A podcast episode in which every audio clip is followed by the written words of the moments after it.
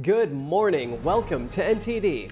Good morning. Here today's top stories. Former President Trump accuses President Biden of election interference and tells the judge he understands he has his own agenda as his New York civil fraud trial wraps up.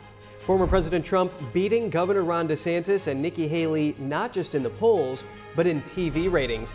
And what's Vivek Ramaswamy doing to back Trump in a pending Supreme Court decision? U.S. and British forces attack 60 targets at Iranian backed Houthi locations. Hear about the Houthis' response. Major shifts in the weather. A polar vortex could usher in the coldest air of the season next week. We have the details.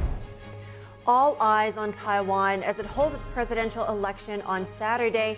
We take a look at the challenges there, especially from the Chinese regime. Rental car company Hertz plans to sell off a third of its electric vehicles to make way for gas cars. Why they're doing this and more with the host of NTD Business. We take a look at a school teacher from Virginia who left the mainstream schooling system to start her own venture, and it's had some great results.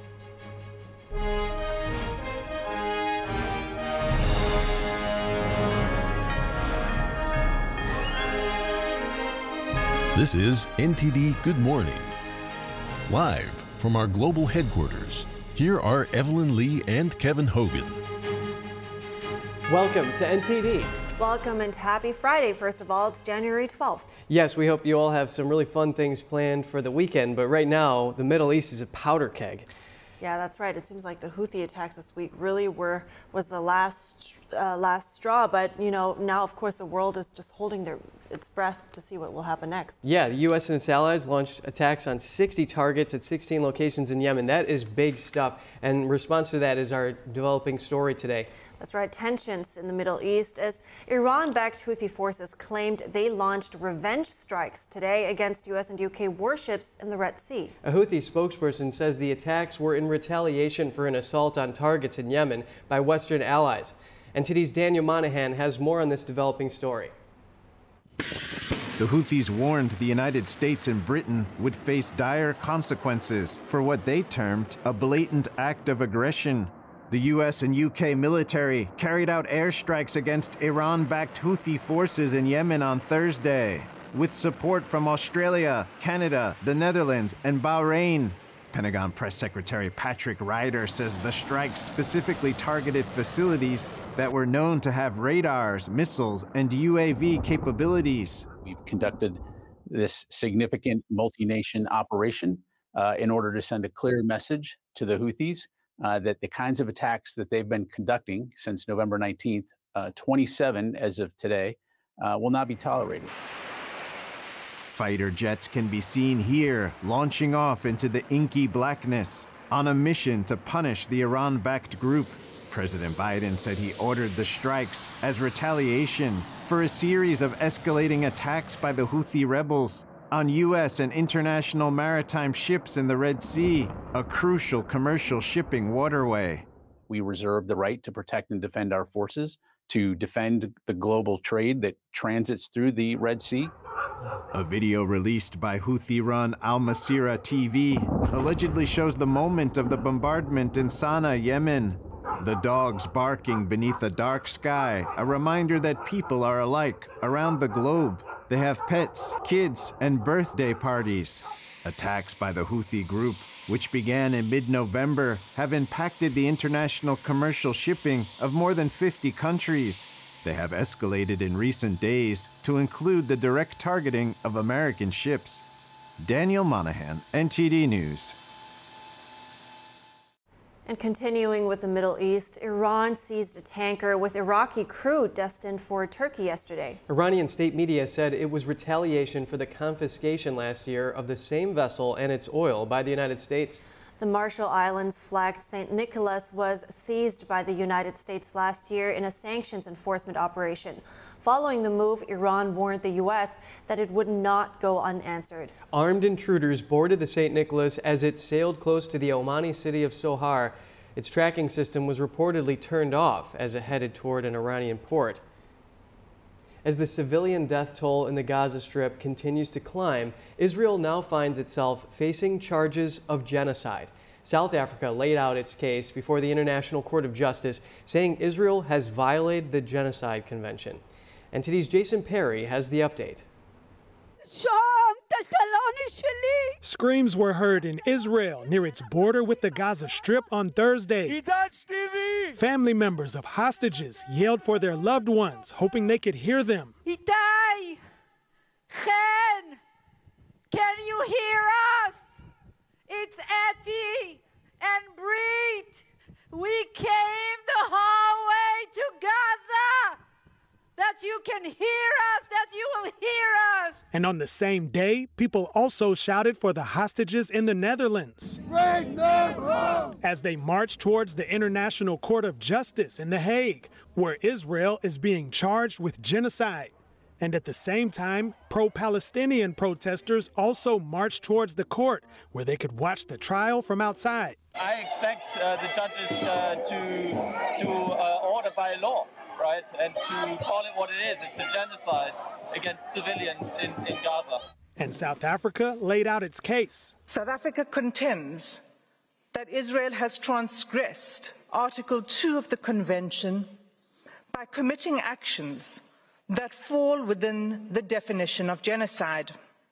Despite the horror of the genocide against the Palestinian people being live streamed from Gaza to our mobile phones, computers, and television screens, the first genocide in history where its victims are broadcasting their own destruction in real time in the desperate, so far vain hope that the world might do something. An Israeli spokesperson said this after the first day of the trial. They talked in a brief sentence about the October 7 massacre.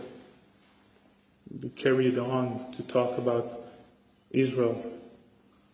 They talked about the suffering in Gaza.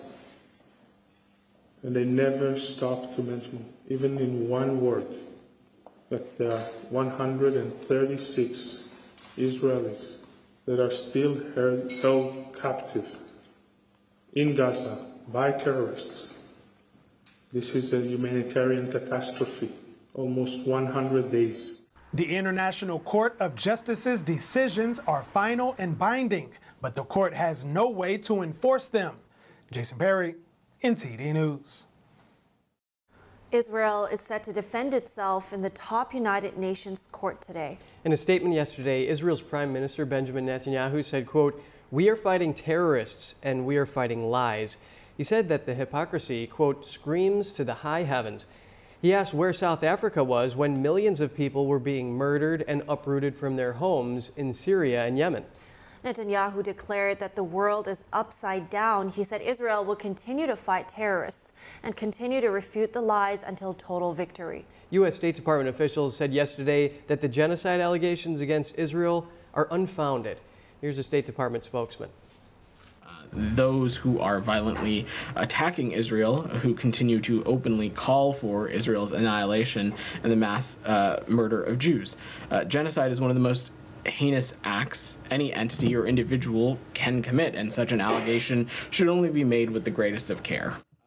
We have been clear uh, to Israel uh, that they not only must comply with international humanitarian law uh, in its operations against Hamas, but it needs to take all uh, feasible steps to prevent civilian harm. The White House said yesterday that assistance for Ukraine has ground to a halt. Negotiations continue in Washington over an aid package that could be tied to border security measures. Ukraine received more than $73 billion from its Western allies in 2022 and 2023. However, more than $110 billion in financing was delayed due to political disagreements in the European Union and the United States. And as more aid is debated, a report from the Pentagon's Inspector General says roughly $1 billion worth of military equipment wasn't properly tracked. The Inspector General says it can't confirm if the weapons in question were stolen or taken away from Ukrainian forces. So we're going to move on here. Former President Trump accuses President Biden of election interference as his New York civil fraud trial wraps up. How will Iowa voters react to former President Trump's legal challenges?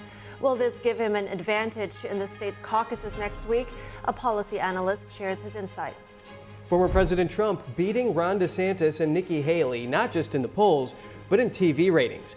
How many people tuned in to the Trump town hall, and what's Vivek Ramaswamy doing to back Trump in a pending Supreme Court decision? And today's Iris Tao reports from Iowa.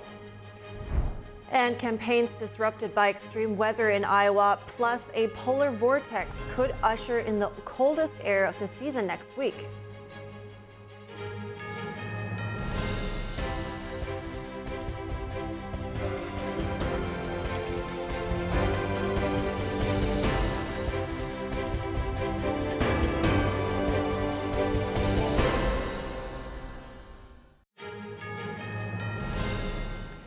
Good to have you back. Former President Trump accused the judge in his New York civil fraud trial of having his own agenda in a short courtroom speech after closing arguments yesterday. The day started off with a bomb threat at the judge's house. Authorities say nothing was found. It did not delay the trial, and the judge didn't mention it. And today's Jeremy Sandberg tells us more about the last day of the trial. Security tightened around the closing arguments in former President Trump's New York civil fraud trial on Thursday after a reported bomb threat at Judge Arthur Engoron's home. Trump, on his way in, called the case an unconstitutional witch hunt and, quote, election interference at the highest level. It's a disgrace. It's in coordination with the White House. Trump's legal team and the Office of New York Attorney General Letitia James' closing arguments were followed by a request from Trump's attorney to allow Trump two to three minutes to make his case directly to the judge. Engoron asked if Trump would keep it to within matters related to the trial, to which Trump responded he thinks the case goes beyond that. No cameras were allowed inside the courtroom, but Trump is on the record telling the judge he did nothing wrong and that the case was a quote, political witch hunt. Trump said he understands Engoron has his own agenda before the judge cut him off for a scheduled lunch break. A lawyer from James's office claims Trump's company issued false financial statements every year between 2011 and 2021. James, after wrapping up at the courthouse, said the case has never been about politics or a personal vendetta. No matter how powerful you are, no matter how rich you are, that no one is above the law, and that the law applies to all of us. James is seeking nearly $370 million and a lifetime ban on Trump from the state's real estate industry. I trust that justice will be done, and I'm confident in that. And I'm extremely proud of the case that we put on. Trump afterwards accused President Biden of using the justice system to attack his top political opponent. He alleges it's now part of Biden's 2024 campaign strategy. The GOP frontrunner says he wants to attend all trials from now on. The documents case, I just hear where they want to try and exonerate Biden, and he didn't have the Presidential Records Act, and I do. What I did, nothing wrong. What he did, a lot of people say substantially wrong. Uh, you can't have two tiers of justice in this country. But no, I want to go to all of my trials. Trump also addressed the issue of presidential immunity coming up in other cases, saying if a U.S. president doesn't have immunity, he'll be totally ineffective and unable to do anything. Because it will mean he'll be prosecuted, strongly prosecuted perhaps, uh, as soon as he leaves office by, his, by the opposing party. So, a president of the United States, uh, I'm not talking just me, I'm talking any president has to have immunity. Engoron has already found Trump and his co defendants liable for fraud. State law doesn't allow for juries in this type of lawsuit. Trump has appealed that order and is almost certain to appeal any verdict against him. The trial was over the amount of money owed and six additional claims, including conspiracy, issuing false financial statements, falsifying business records, and insurance fraud.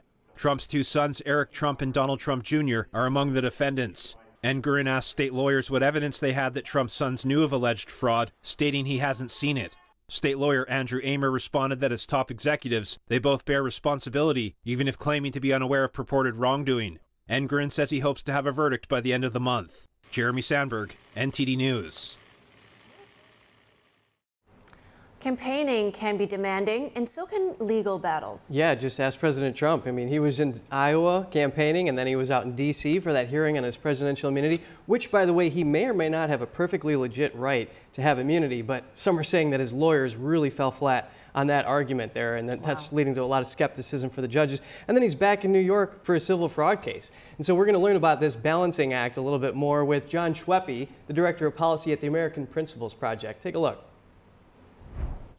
Well, look, he's got a busy schedule, but uh, the thing that's going for him right now is that he is leading by a pretty big amount in the polls, and, and we'll see if that translates uh, at the Iowa caucus next Tuesday, and then in New Hampshire after that. But you know, ultimately, what he's got to do is is secure this primary, make sure that he's uh, in a in a dominant position going forward, handle the legal issues, and then uh, and look forward to uh, taking on Joe Biden in, in the uh, the year to come up up to November. Yeah, and we see Trump with massive support here in Iowa, up about 30 points from the next contender, with very few events actually in the state, almost one of the least. And that's alongside, you know, him having to go to D.C. to go to that hearing to see if presidential immunity will get him off the hook, and then he's back in Iowa. So, how do you think that Trump's going to actually mobilize his ground game here and get support? Well, look, I think he has an incumbency advantage. I mean, that's just the reality. Uh, he was the president for four years, and I think he's enjoying that among voters that they see, hey, you know, let's give him another bite at the apple and, and get him a second term. Uh, so I think that's a big part of this and why, you know, his rivals like Ron DeSantis and Nikki Haley are struggling on some level to really gain ground. Uh, but you know, ultimately, the legal stuff, uh, you know, it, has been around for several months now, and the voters don't seem to care very much about it. At least Republican voters, uh, they seem to see this as as political uh, persecution, and ultimately, that's just making them more uh, more wanting Trump to to be the nominee. Yeah, and so that possibly could backfire, giving more support to the former president who faces 91 criminal charges in a civil case uh, pertaining to his business operations in New York here. Do you think that this is going to actually translate into more support for him in the general election? I think most Americans understand what's happening here, and that you know a lot of politicians do corrupt things, but this is uh, in particular a a uh, political witch hunt, and, and certainly that's going to be Trump's messaging as we go forward. And so, you know, it'll be a question of whether this is a deal breaker for them if they're really willing to to vote for Joe Biden over him because of this. And certainly, from what we've seen from polling and focus groups and all that here at American Principles Project, I, am skeptical. I, I, think ultimately, you know, people are going to vote based on how these politicians are going to affect them, and so it's going to be a, a, contrast of Biden's four years versus Trump's four years, and and Trump has an advantage there. Jon Schweppe, Policy Director at the American Principles Project. Thank you. Hey, thanks so much. Meanwhile, Ron DeSantis and Nikki Haley continue to clash after Wednesday's debate. Meanwhile, former President Trump is again showing his domination in the race by beating both of them in TV ratings in dueling events Wednesday night. NTD's Iris Tao has more. According to data shared with us by Fox News, Trump's town hall got nearly twice the viewership of the CNN debate between Governor Ron DeSantis and Nikki Haley, which was aired around the same time. Some 5.7 million people tuned into the town hall by Trump last night, while only 2.9 million people tuned into the CNN debate. And furthermore, Trump's town hall also got nearly 2 million more viewers than the DeSantis town hall, which was on Tuesday night. It also got 2.6 7 million more viewers than a Nikki Haley town hall on Monday. So it's very clear to see that Trump's dominating in this race right here, at least in the amount of attention that he's getting. Meanwhile, also in the same line is a poll released by the Suffolk University showing that over 54% of voters right here in Iowa say that Trump is their first choice. But it's also notable that the same poll is also the first poll recently to find that Nikki Haley is gaining a clear lead over Governor Ron DeSantis. It shows that Nikki Haley's polling at 20%, while Governor Ron DeSantis only polling at 13%.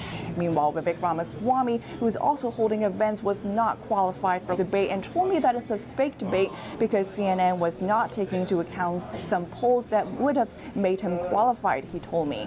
And also, Ramaswamy filed an amicus brief to U.S. Supreme Court supporting Trump in the Colorado ruling to try to bar Trump from the ballots there. Vivek argued that Trump's political opponents are trying to bar him from the ballot because, quote, they cannot beat him in a free and fair election. Kari Lake will also be here in Iowa campaigning for Trump, and that's before Trump returns to Iowa this upcoming weekend for more rallies and events right before the caucus on Monday. Back to you. Nikki Haley is canceling all three of her planned in-person events today due to snow. Oh yeah, it could be a safety issue, and it's not just schools that get snow days. Apparently campaigns do too. And talking about the snow, extreme cold weather hitting much of the U.S. from the northern plains of Montana to the Gulf Coast in Texas. Americans experiencing the coldest air of the winter so far. Here's the report. Dubbed a polar vortex, freezing cold air from the Arctic region is bringing near blizzard conditions to Chicago, and it is expected to intensify in the Midwest in the coming days. The National Weather Service is showing a rapidly intensifying storm system over the Great Lakes region Friday into Saturday. Dozens, if not hundreds, of daily temperature records could be broken during this cold snap, bringing much difficulty to travel. Chicago is forecasted to hit a low of minus 10 degrees on Monday, Kansas City minus 12, Denver minus 7, Des Moines minus 17. Other cities like Seattle will all see below freezing temperatures. Iowa already saw a few feet of snow this year, and it's bracing for another round. Residents were preparing to hunker down with an expected blizzard warning in effect from early Friday to Saturday morning. Despite the cold, some are still optimistic about a positive turnout for the caucus on Monday. It's such an important caucus season this year. I expect a great turnout, but we just, we just never know. With we never know how much snow we're gonna actually gonna get tomorrow, and then it's gonna get super cold Sunday and Monday. But it is going to get colder here. The state of Iowa is expecting single-digit or below zero frigid temperatures during the Monday Iowa caucuses. On the East Coast, strong winds and high waves pound the shore of Hampton Beach. High tide reached seaside roads in Hampton Beach, New Hampshire, leaving behind sea foam on Wednesday. Drone footage showed vehicles driving through the accumulated foam in Ocean Boulevard north of Hampton Beach State Park. Local authorities are advising people in the region to take precautionary measures when traveling in the coming days. Stay safe, everyone. And a quick program alert update that you can look forward to here on NTD. NTD News will bring you live coverage of the 2024 Iowa caucuses next Monday. Our dedicated reporters and esteemed expert panels will provide real time updates and in depth analysis. Join Steve Lance and Tiffany Meyer on The Nation Decides 2024 as we break down the action live on Monday, January 15th at 8 p.m. Eastern Time. That's right. It's going to be an historic night, so be sure to tune in. And coming up, all eyes on Taiwan as it holds its presidential election tomorrow. We take a look at the challenges there, especially from the Chinese regime.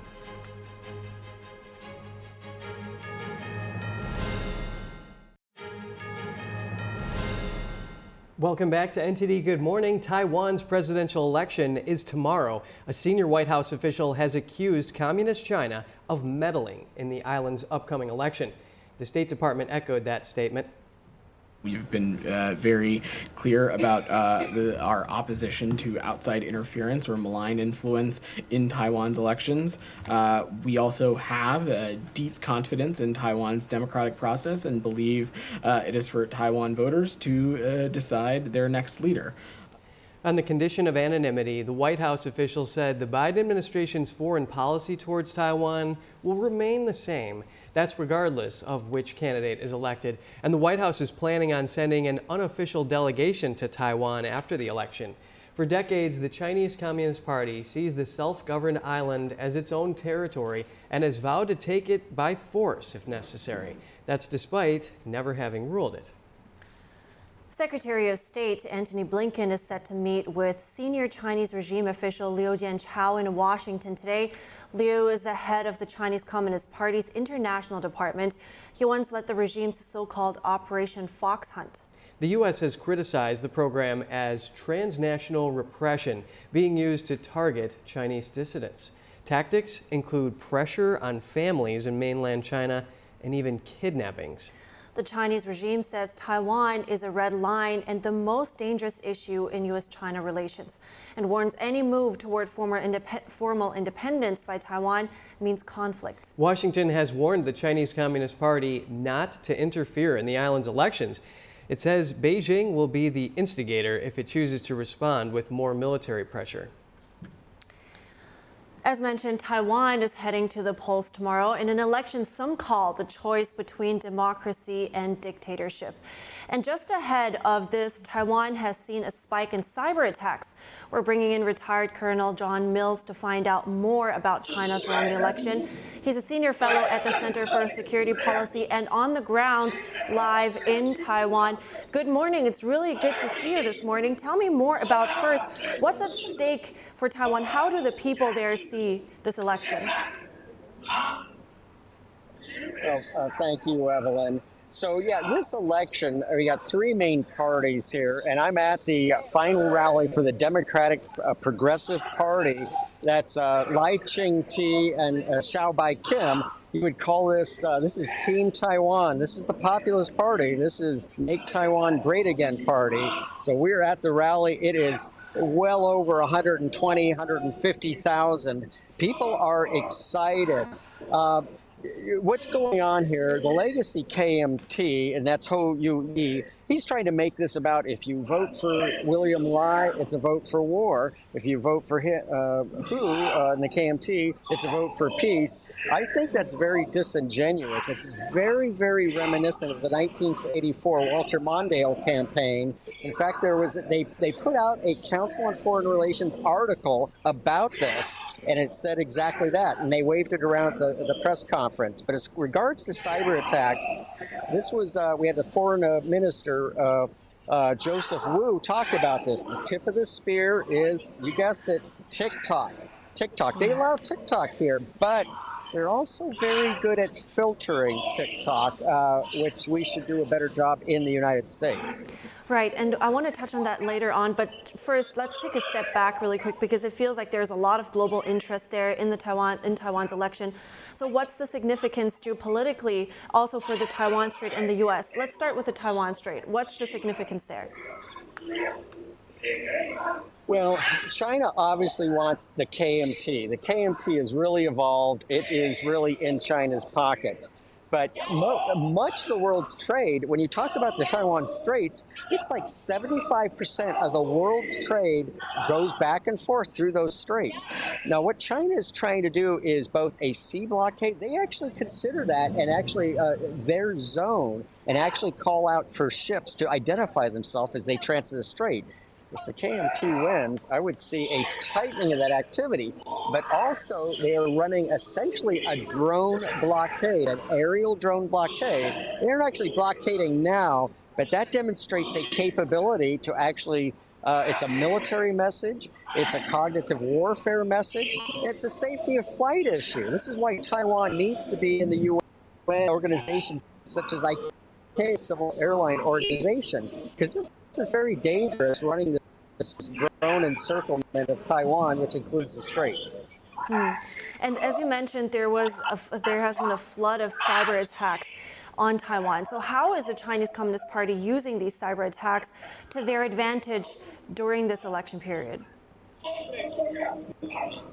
Well, uh, we were we've been at several briefings of the uh, Central Election Commission. I believe the the way they do it here, they really simplify. So I don't think they're going to be able to reach in and manipulate the uh, the voting in any way. I don't I don't think so. And I, I used to have a, a, a, I was a liaison with the Taiwan CERT. They're essentially computer emergency response team. They're actually pretty good at securing their their networks. The Chinese will try it. Uh, now, one thing, talking about cyber, you have to include cryptocurrency because the Chinese have been using cryptocurrency to pay off certain people. They've made almost 200 arrests so far for violating the anti infiltration law. That was passed in, in, December of 2019, and it prohibits anybody from uh, taking uh, uh foreign money uh, in, uh, as part of an election.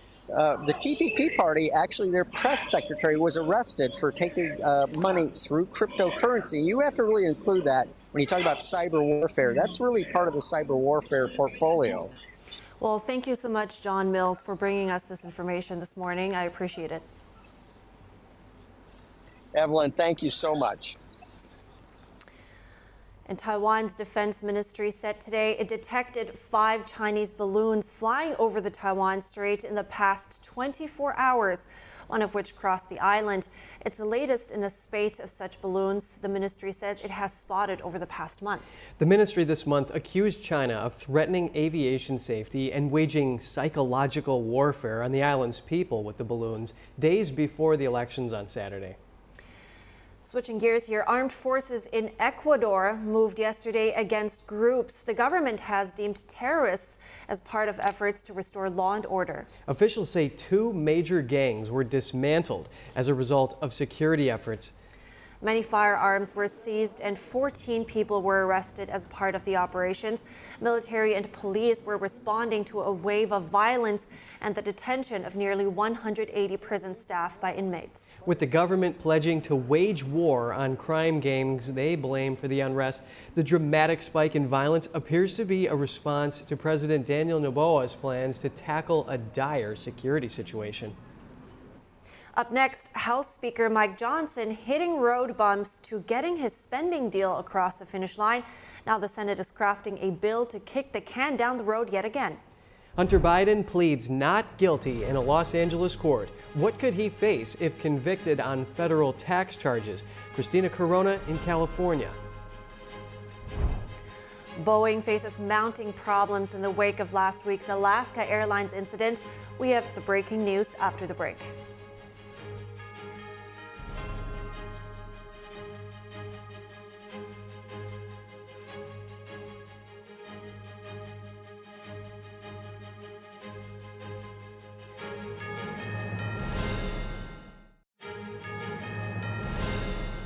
Good to have you back. With a partial government shutdown looming just about a week from now, it's looking more likely that Congress may kick the can down the road yet again. That's right. Republicans are demanding steeper cuts and border policy changes, while Democrats are unwilling to go back on a previous deal made with the White House. NTD's Melina Wisecup reports from Capitol Hill.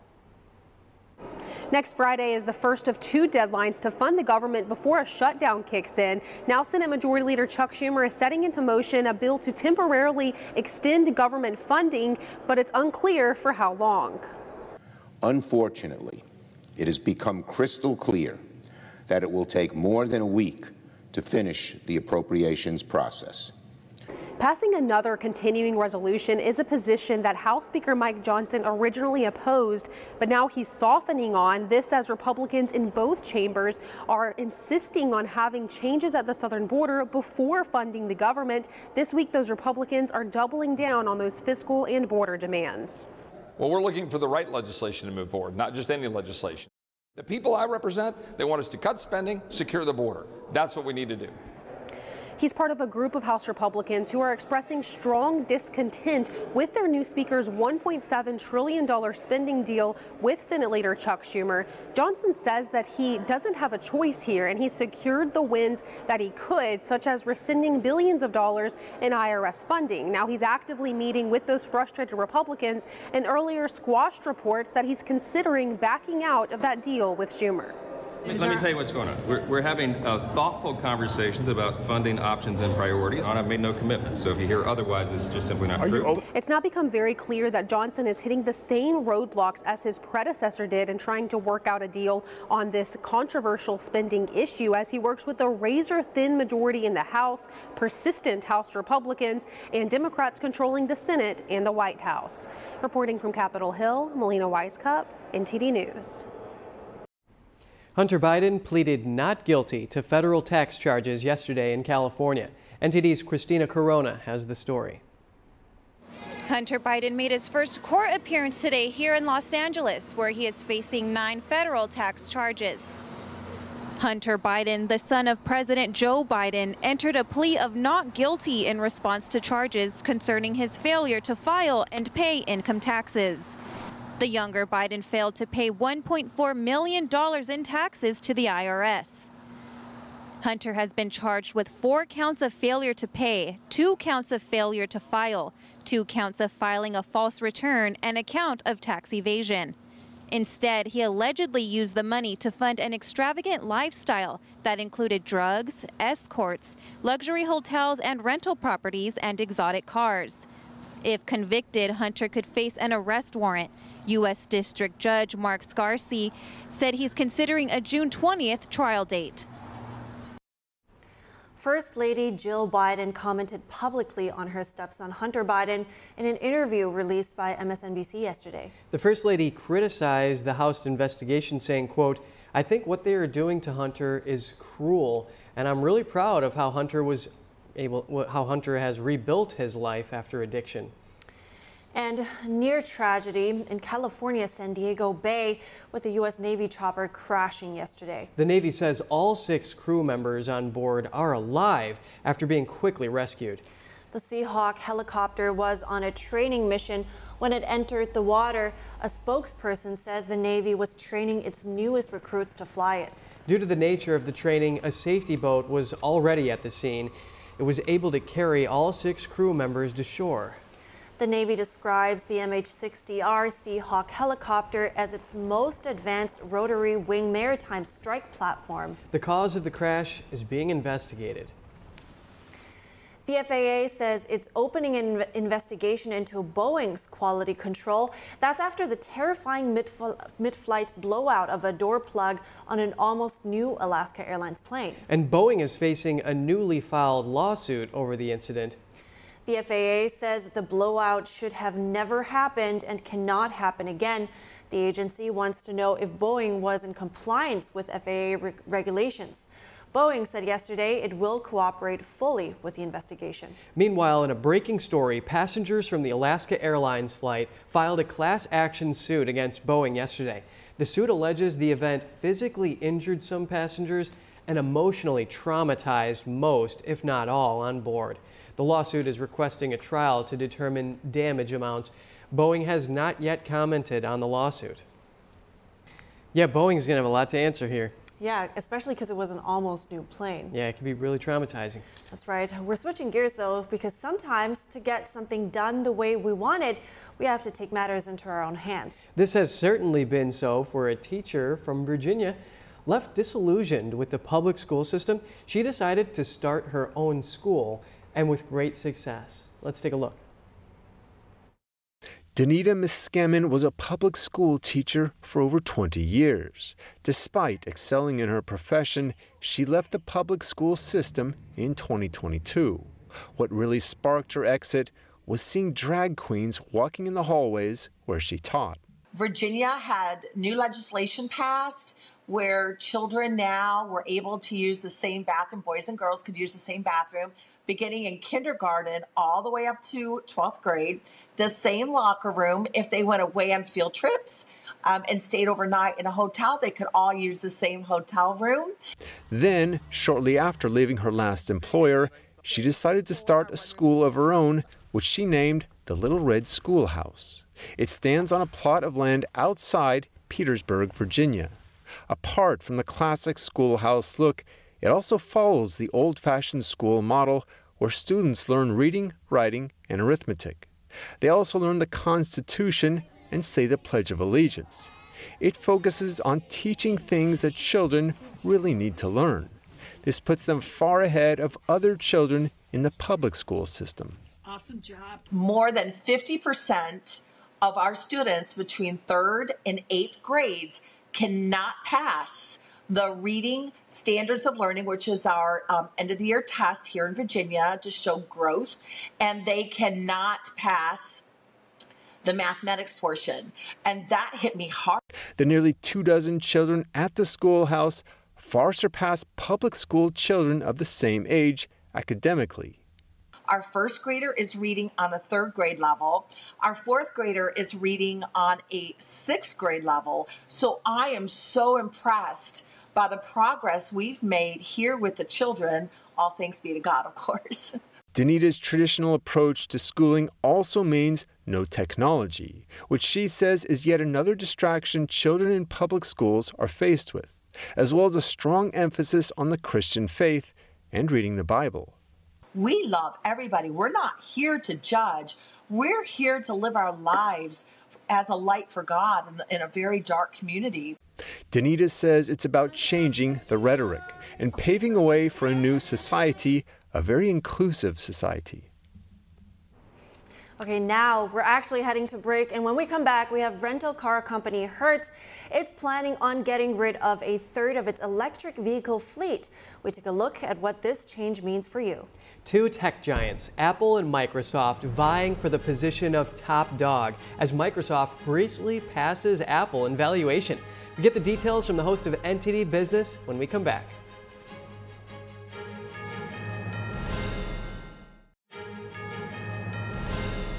Welcome back. Joining us now is NTD Business host Don Ma. Welcome, Don. We're going to discuss rental firm Hertz dumping electric vehicles. The company will sell off a third of its electric fleet. It's going to use the money to buy more gasoline powered vehicles. So, Don, why is the company doing this? Yeah, um, Hertz is selling around 20,000 of its uh, EVs, and that's including Teslas. And this is a sign, uh, maybe potentially, that electric vehicle demand has cooled in the United States. Uh, this is actually in spite of the fact that it had previously planned to uh, convert its electric vehicle uh, fleet uh, to electric, a quarter of it actually by the end of this year. It's in spite of this. And the car rental company said on Thursday that uh, the reason is potentially EVs are just costing them too much. Mm. Uh, see, it's seeing headwinds from uh, higher expenses for EVs with its Teslas particularly. So specifically, it's talking about higher expenses related to collision and damage. Uh, the CEO said uh, that a collision and damage repairs on an EV run about twice as much as that of a combustion engine vehicle. Uh, so not only is it costing more to repair, it's actually getting in more uh, collisions. Uh, compared to uh, combustion engine vehicles, getting in more crashes, and at the same time, EV price declines in in the overall market have pushed down uh, the resale value of the EVs, those 20,000 or a third of them that they're going to sell. So uh, Hertz is, expe is, is, expected to, to take a loss of about $245 million due to this depreciation of the EVs. Mm. Uh, and this is important because companies like Hertz, they sell a lot of uh, vehicles in the used car market, so depreciation has a big impact on their business. So, and this could be another another major factor when uh, it's deciding which cars to actually have in its fleet. Yeah, that's a very interesting point with the fast appreciating uh, resale value. But yeah, automakers have seen uh, revenue issues with uh, EV vehicles. But does Hertz's decision have any implications on the broader EV sector here? Uh, sure. So its decision underscores uh, the bumpy road that EVs may have hit. Uh, electric vehicle sales growth have slowed, uh, causing some car makers like for example, General Motors or Ford to actually scale back production plans when it comes to electric vehicle production. Uh, and this, th these signs of a looming um, a deceleration in the US EV market actually appeared early last year. Uh, that's when Tesla sharply cut prices of its EVs, and that's also putting pressure on other automakers. So some analysts uh, are saying that Hertz's move could be a sign that uh, EV expectations needs to be revised lower. And its CEO also said that going forward, Hertz will probably need to keep a closer eye on EV demand. And this will be both at dealerships and at its own operations. Uh, it's going to do, do this to decide whether the company should buy more vehicles or buy less going forward. Yeah, and you mentioned how these cars are often sold later in the used car market. And there's not that big of a market for the used parts and everything for the repairs and all that down the road too. And even the Hertz CEO was saying that these EVs just end up in more crashes for some reason. But Don, I want to switch topics with you. Are the U.S. and U.K. strikes on the Houthis impacting oil prices? Yeah, there's definitely a lot of questions there. Uh, oil prices actually rose more than 2.5% today as the US and Britain carried out air and sea strikes on Houthi military targets in Yemen. Uh, and that was in response to the attacks by the Iran backed group on shipping in the Red Sea. The strikes added to market concerns about the possible impact of a wider conflict in, in the Middle East uh, would have on uh, regional oil supplies. And this is especially uh, those going through the critical Strait of Hormuz. So another topic change here quickly. So what's going on with Microsoft and Apple's fight for number one? Oh yeah, yeah, that's uh, that's pretty important uh, from yesterday. Microsoft briefly overtook Apple as the world's most valuable company uh, yesterday. It was briefly worth 2.9 trillion dollars edging out Apple, but closed yesterday valued at $2.86 trillion. Apple closed today slightly above that. Microsoft and Apple have uh, jolted uh, for the top spot over the years. Apple shares have fallen 3.3% so far in January. Microsoft shares have risen 1.8% uh, in the same period. Apple's recent weakness uh, relates to a series of rating downgrades, uh, causing worry that iPhone sales would stay weak, especially in major markets uh, like China, for example. And the iPhone uh, is Apple's biggest moneymaker, so a little bit of concern there. Yeah, and they're really neck and neck. Yeah, tight sure. battle it seems. yeah, let's see who uh, comes out on top. Yeah. NTD Business host Don Ma, thank you so much. Thank you. We're going to head to a one minute break. We'll be right back, so stick with us.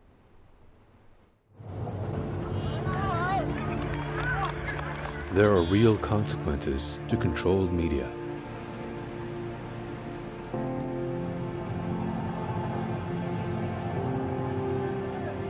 And NTD's founders know them firsthand. Our freedom of thought is the price. This is the lesson that guides us in everything we do. So there's the tear gas there. We know the value of a free society.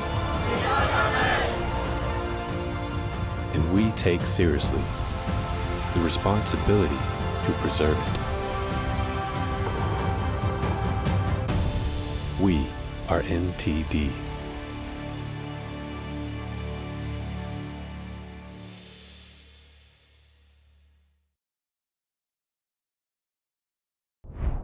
Good morning. Welcome to NTD. Good morning. Here are today's top stories. The Houthis warned the United States and Britain that they will face dire consequences following airstrikes as tensions in the Middle East heat up. Israel defends itself against accusations of genocide, calling it a blood libel by South Africa. More on Israel defense today in international court. Former President Trump's civil fraud trial is done. So, was there any fraud? We hear some legal insights into this question and what's to come in the saga. Americans brace for the extreme cold as Arctic air blows through the Midwest. We take a look at some of the sub zero temperatures expected to hit cities. And Taiwanese voters will elect a new president this weekend under threat of invasion from the Chinese regime. More takeaways from this year's Consumer Electronics Show in Las Vegas. With a main focus on AI, some of these gadgets promise to leave you amazed.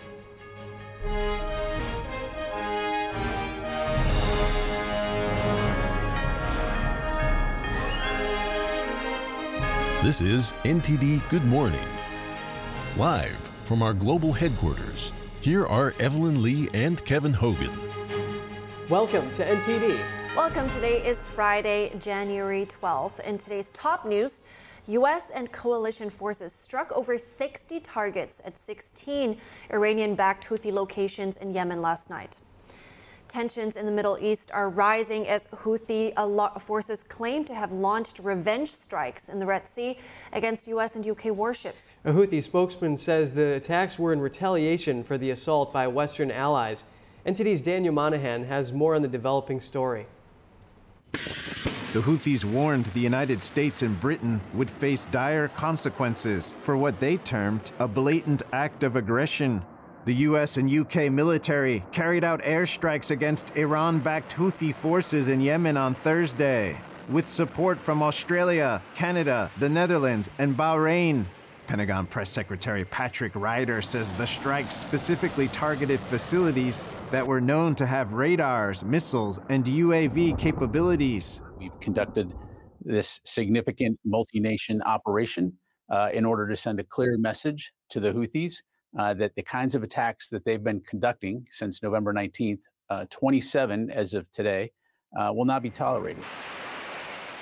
Fighter jets can be seen here, launching off into the inky blackness on a mission to punish the Iran backed group. President Biden said he ordered the strikes as retaliation for a series of escalating attacks by the Houthi rebels on U.S. and international maritime ships in the Red Sea, a crucial commercial shipping waterway. We reserve the right to protect and defend our forces, to defend the global trade that transits through the Red Sea. A video released by Houthi run Al Masira TV allegedly shows the moment of the bombardment in Sana'a, Yemen. The dogs barking beneath a dark sky, a reminder that people are alike around the globe. They have pets, kids, and birthday parties. Attacks by the Houthi group, which began in mid November, have impacted the international commercial shipping of more than 50 countries. They have escalated in recent days to include the direct targeting of American ships. Daniel Monahan, NTD News. As civilian deaths in Gaza continue to climb, Israel is now defending itself in the top United Nations court against accusations of genocide. Israel, in today's hearing, shared evidence of atrocities committed by Hamas terrorists on October 7th, arguing if genocidal acts were committed, it has been against Israel. Israeli spokesperson Tal Becker said it's impossible to understand the armed conflict in Gaza without appreciating the nature of the threat Israel is facing. He stressed that Israel knows that doesn't justify violations of the law in response. Israel says it has no intent on destroying the Palestinians in Gaza. Becker argued the measures requested by South Africa would deny Israel its ability to meet its obligations to the defense of its citizens and the hostages and displaced Israelis unable to safely return home. He also stated the request should be dismissed as libel and said it's designed to deny Israel the right to defend itself. Here's Israel's lawyer in court today. The entirety of its case hinges on a deliberately curated, decontextualized, and manipulative description of the reality of current hostilities. If the term genocide can be so diminished in the way that it advocates, if provisional measures can be triggered in the way that it suggests, the Convention becomes an aggressor's charter. It will reward, indeed encourage, the terrorists who hide behind civilians at the expense of the states seeking to defend against them. The International Court of Justice's decisions are final and binding, but the court has no way to enforce them. In a statement yesterday, Israel's Prime Minister Benjamin Netanyahu said, quote, "We are fighting terrorists and we are fighting lies." He said that the hypocrisy, quote, "screams to the high heavens." He asked where South Africa was when millions of people were being murdered and uprooted from their homes in Syria and Yemen. Netanyahu declared that the world is upside down. He said Israel will continue to fight terrorists and continue to refute the lies until total victory. U.S. State Department officials said yesterday that the genocide allegations against Israel are unfounded and that such allegations should only be made with the greatest of care.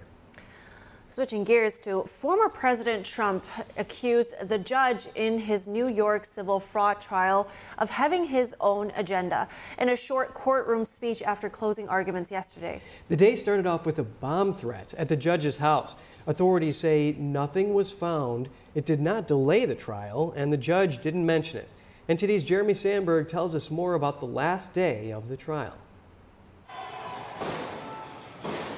Security tightened around the closing arguments in former President Trump's New York civil fraud trial on Thursday after a reported bomb threat at Judge Arthur Engoron's home. Trump, on his way in, called the case an unconstitutional witch hunt and, quote, election interference at the highest level.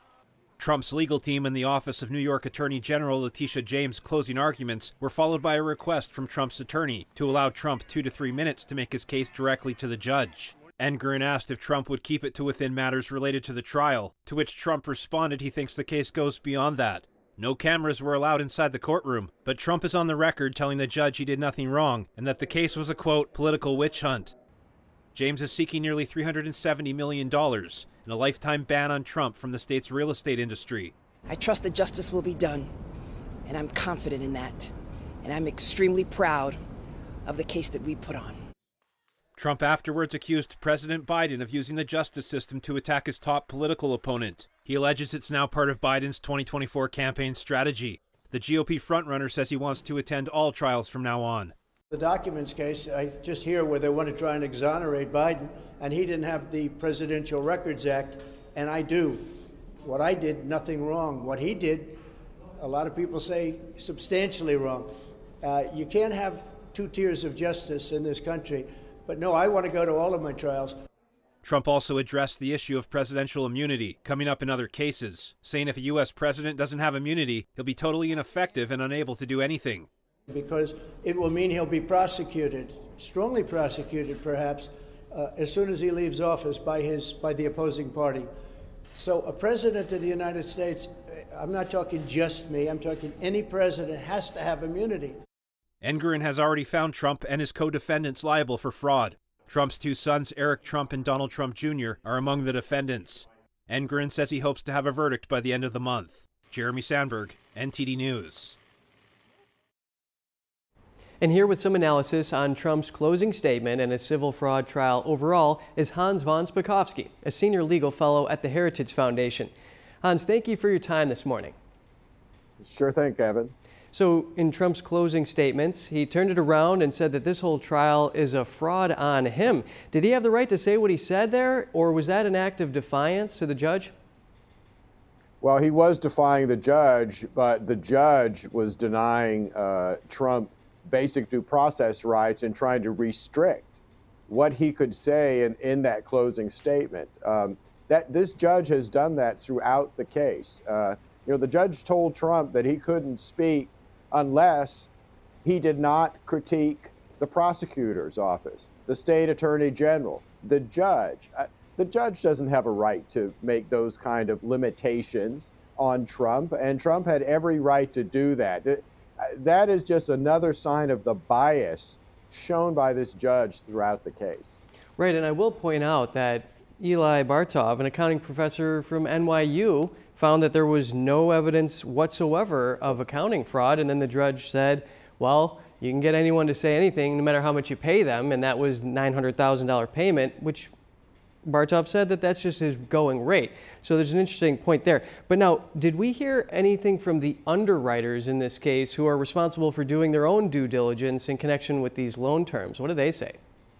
Uh, no, in fact, that look, that's the whole problem with this case. Is uh, there were there were no and have been no victims.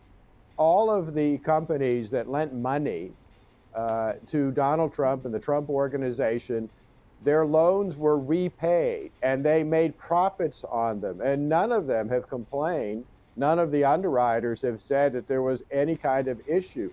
That shows, I think, that this really is a political persecution. And, and keep this in mind. Under the Seventh Amendment to the U.S. Constitution, any kind of civil case like this, you, you have a right to a jury.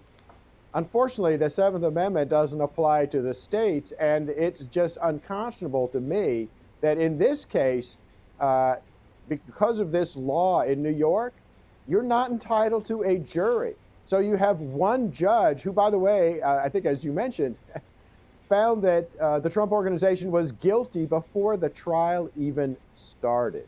Uh, I, I think this is a travesty of justice, and whatever you may think about Donald Trump, whether you like him or not, uh, this is not the way the American legal system is supposed to work.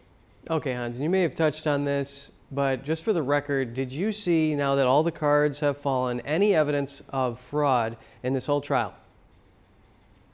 No, I mean there there were there was some indication, and and Trump's lawyers admitted this in the closing statement that some of his assets may have been overvalued, but he pointed out that there were many other assets uh, that were undervalued. And again, in any kind of fraud case, you are supposed to show that someone was injured.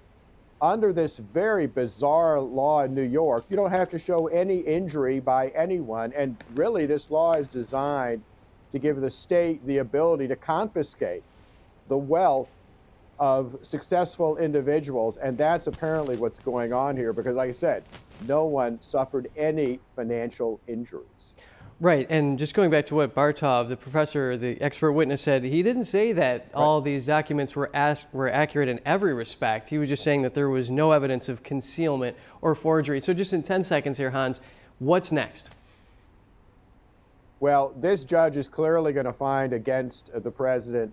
Uh, he's then going to have to get his remedy in the appeals courts. And I got to tell you, this might end up before the U.S. Supreme Court if the state courts all rule against Trump. Okay, Hans von Spakovsky, Senior Legal Fellow at the Heritage Foundation. Thank you for your time. Sir, thanks for having me. And campaigns disrupted by extreme weather in Iowa. Nikki Haley is canceling all three of her planned in person events today because of snow. Yeah, serious stuff. And talking about snow, extreme cold weather is hitting much of the U.S., from the northern plains of Montana to the Gulf Coast in Texas. Americans experiencing the coldest air of the winter so far. Here's more. Dubbed a polar vortex, freezing cold air from the Arctic region is bringing near blizzard conditions to Chicago, and it is expected to intensify in the Midwest in the coming days. The National Weather Service is showing a rapidly intensifying storm system over the Great Lakes region Friday into Saturday. Dozens, if not hundreds, of daily temperature records could be broken during this cold snap, bringing much difficulty to travel. Chicago is forecasted to hit a low of minus 10 degrees on Monday, Kansas City minus 12, Denver minus 7, Des Moines minus 17. Other cities like Seattle will all see below freezing temperatures. Iowa already saw a few feet of snow this year, and it's bracing for another round. Residents were preparing to hunker down with an expected blizzard warning in effect from early Friday to Saturday morning.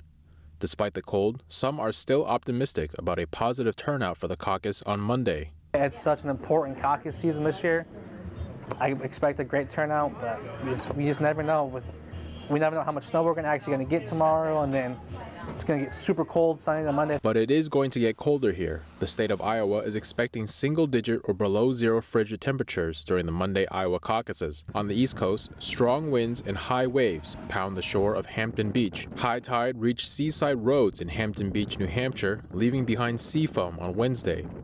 Drone footage showed vehicles driving through the accumulated foam in Ocean Boulevard north of Hampton Beach State Park.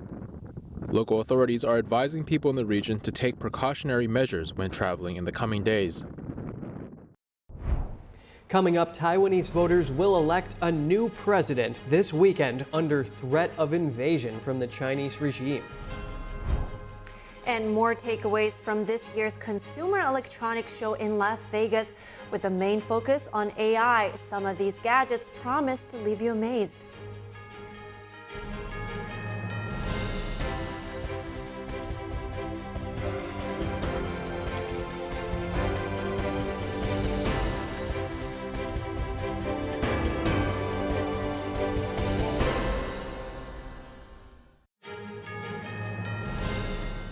Welcome back. Voters in Taiwan will head to the polls on January 13th to choose their new president. This is no ordinary election, though, as the Chinese Communist Party has been signaling its intent to invade Taiwan for some time.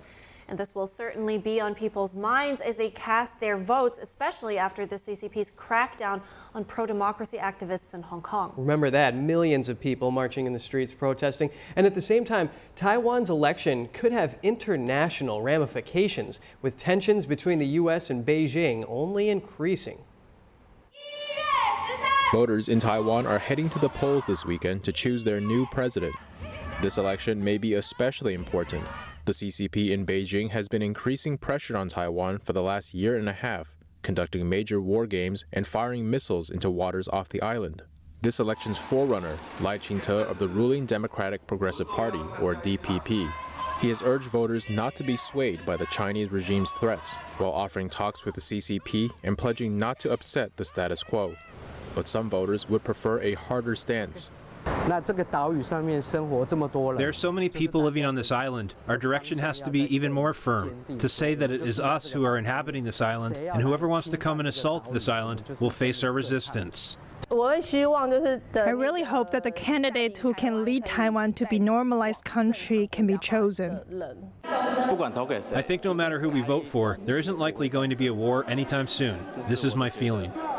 International policy analyst Stephen Tan believes domestic policies are crucial to Taiwan's stance in the global landscape. This is an election to out uphold our own identity, to preserve what we have, and to try to improve uh, in the next year or years. Meanwhile, the U.S. is watching the election closely. The White House believes that the result of this election could send ripples through the international community. In a meeting last month, the Chinese regime leader told President Joe Biden that Taiwan was the most dangerous issue between Beijing and Washington. Retired General Robert Spalding is a senior fellow at the Hudson Institute. He spoke about fears that the CCP might try to influence the Taiwanese election. you know, their goal is really to uh, reunify the country through subversion, basically influence the, the population to give up its freedoms and join the Communist Party as essentially slaves of, uh, of the Communist Party.